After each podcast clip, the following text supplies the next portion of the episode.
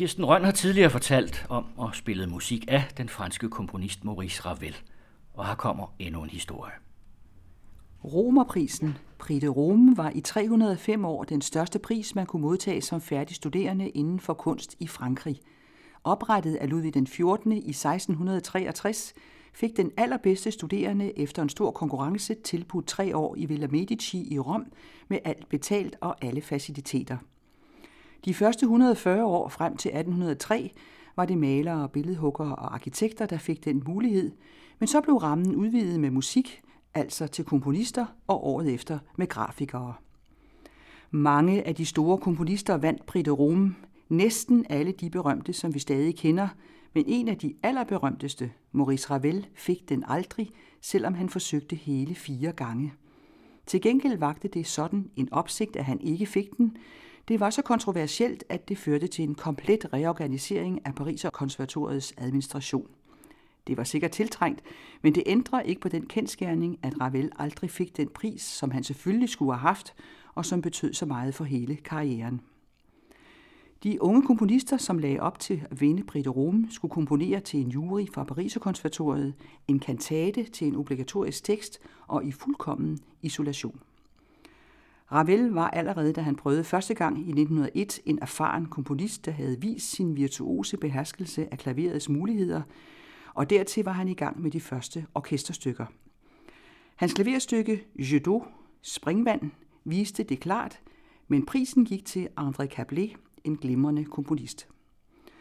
Året efter vandt Aimé Kank. Ham har vi vist aldrig rigtig hørt noget til siden. I 1903 skrev Ravel sine fabelagtige orkestersange Scheherazade, både en stor komposition og en fantastisk instrumentation, og det år hed Prix de Rome-vinderen Raoul Lapara. Sikkert et udmærket menneske, men hvad med Ravel? Ja, man fik kun tre chancer. Men to år efter, i 1905, forsøgte Ravel at få kompensation til at prøve endnu en gang, og han vidste, at det var sidste mulighed.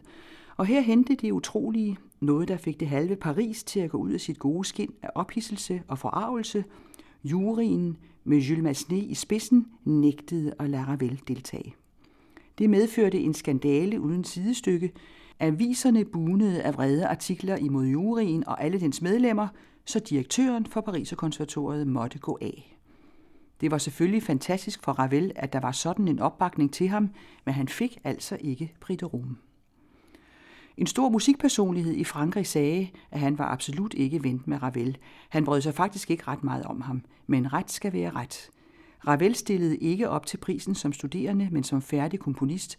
Jeg er målløs over de komponister, der våger at bedømme ham. Hvem tror de, de er? Og det her er altså musik, som ikke vandt dengang i 1905.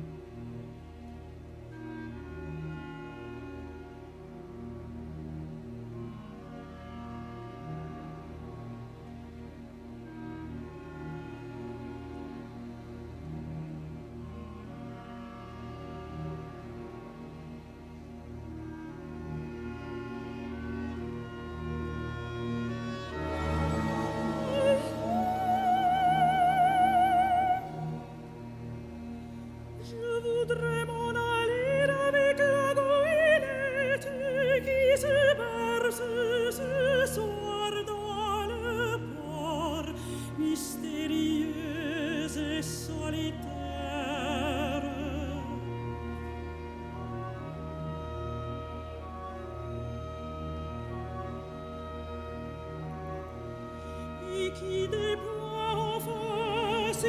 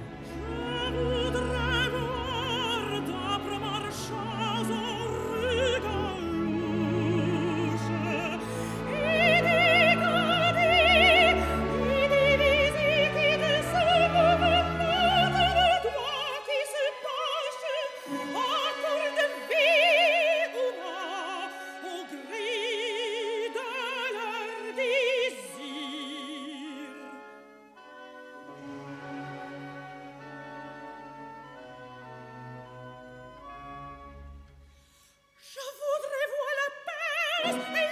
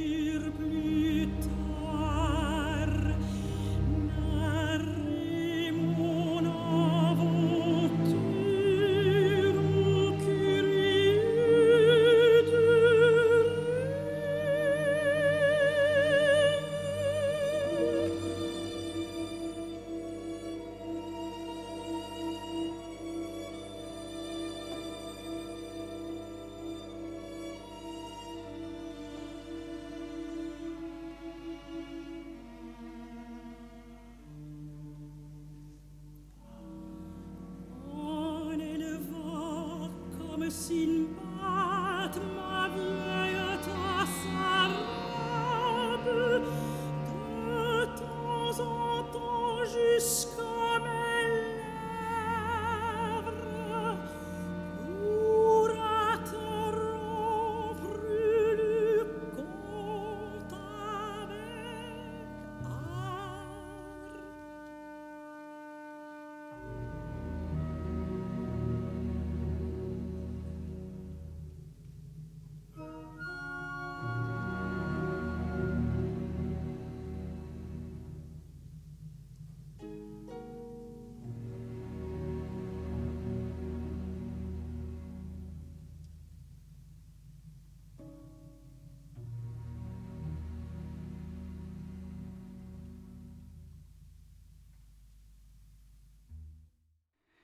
En af Maurice Ravels orkestersange med duft fra det gamle Østen, Scheherazade.